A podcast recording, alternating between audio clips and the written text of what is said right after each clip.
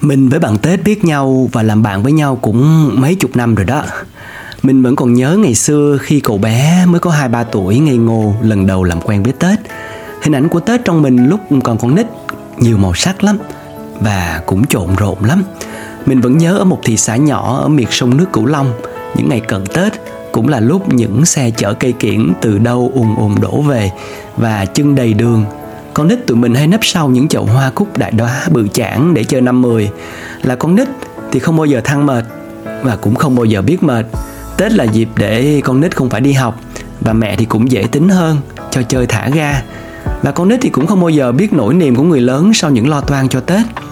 Hồi đó mẹ đi làm pháo, Ít tiền, Vẫn tiền dành dụm chỉ để nuôi hai mẹ con Trong cái căn nhà nhỏ xíu. Tết, mấy xe Honda chở đồ con nít đến rao rực rỡ tưng bừng um sùm ngoan ngoài cổng. Thằng bé chỉ biết thấy hai đứa bạn nhà giàu gần nhà được sắm đồ mới nên cũng lạch bạch chạy về nhà đòi mẹ sắm đồ. Đứa bé 3 tuổi có lẽ không hiểu được những đắn đo những nỗi lòng của người mẹ khi bấm bụng mua trả góp để con có manh áo mới mặc cho bằng bạn bằng bè. Với tấm áo súng xính đó, mẹ chở mình bằng xe đạp đi vào thị xã Vĩnh Long để chụp hình Thằng bé mặt phúng phính Mắc cỡ mà không dám cười vì bị súng răng. Mẹ phải động viên là áo đẹp thì cười lên. Nó làm như giả bộ cười nhưng kỳ thực là thích lắm. Thích vì có áo mới. Hồi đó mình mặc jean nguyên bộ luôn Giày, đánh cọp và cũng quách lắm. Ngồi ôm mẹ thật chặt phía sau Nó không để ý là áo mẹ đã sờn. Nó cũng không bao giờ hiểu được hết mẹ nghĩ gì mỗi khi Tết đến. Có lẽ là thế thật. Tấm lòng và sự hy sinh của mẹ. Vĩnh viễn là thứ bí ẩn nhất, lớn nhất, thẳm sâu nhất của vũ trụ mà ta phải luôn tự hào và hãnh diện khi có được. À rồi tết trong mình là hội chợ tết nữa nè. Là một cái gánh lô tô huyên náo ở một góc sân vận động.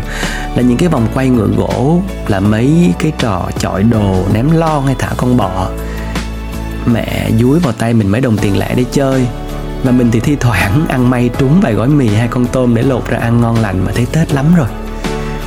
Nhà nghèo, đêm giao thừa của hai mẹ con thì cũng đi ngủ sớm. Mẹ vẫn thường hay bế mình về khi thằng bé mập ú nằm lăn quay đang ngủ ở nhà hàng xóm khi đi coi cá vô tuyến. Thường thì mình chẳng bao giờ đón giao thừa để khi mở mắt ra đã là năm mới Để dụ vào lòng mẹ như mỗi buổi sáng thường ngày. Rồi ớ ra, Tết nên mẹ được nghỉ làm Mẹ không phải đi làm pháo, không phải đi dệt thảm và mẹ sẽ ở với mình cả ngày. Như vậy là tết đó tết của người nghèo chắc là trộn rộn hơn người giàu. Mình nghĩ vậy. Mẹ buôn chuyến cho tết, tất cả những chuyến xe xuôi ngược miền tây để buôn gà cho tết. Mẹ là người rất giỏi. Mẹ có thể không uống nước suốt chuyến xe dài vì muốn dành dụm thêm vài chục đồng bạc lẻ cho gia đình. Những chuyến hàng cận tết luôn đem đến nhiều hy vọng và cũng là những rủi ro. Hy vọng sẽ có thêm tiền để tết của nhà nghèo đỡ tuổi thân nhưng cũng rủi ro khi những con gà rù, thiểu não không ai thèm mua. Mà mẹ thì hốc hác bưng bả giữa nắng chang chang. Của chợ Tết, ngày 30 lạc lõng người.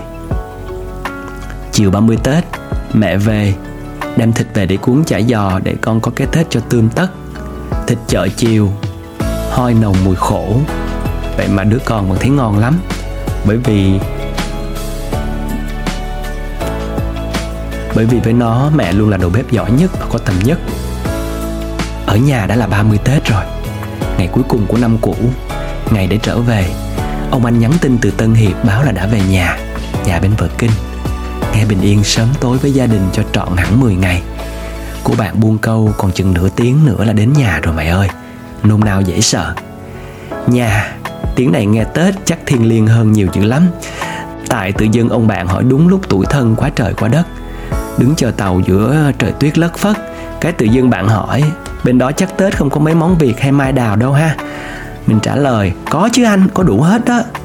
Xong mình bỏ lửng câu đó giữa mịt mùng trời tuyết ở nơi xa và tự nghĩ. Nhưng chỉ có nhà để về với tết là không có thôi. Có nhà, có gia đình, có mẹ là có tết. Tết cũng như mẹ vậy đó vẫn về bên ta như lời hẹn mỗi năm của người tri kỷ không bao giờ sai hẹn như giữ cho ta ngọn lửa bập bùng ấm áp trong tim của nồi bánh chưng chờ Tết, giữ mùi nước thơm mẹ nấu tắm ngày 30 để sạch sẽ cho đêm trừ tịch và giữ cho ánh mắt của thằng bé con hấp háy, sáng ngời với áo mới đứng khoanh tay gọn gàng chờ lì xì tết. Tết là vậy đó nghe gần quá trời dễ quá trời nghe dễ ẹt gọn ơ à mà tự nhiên, giờ nói ra mới thấy khó, chao ơi là khó.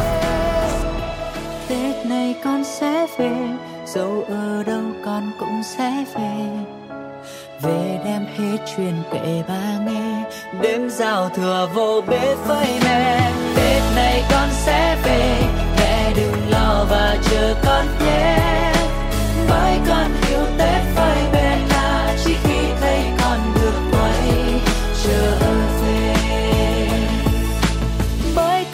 chiều tết ba mẹ là thấy con thân yêu mình quay về nhà.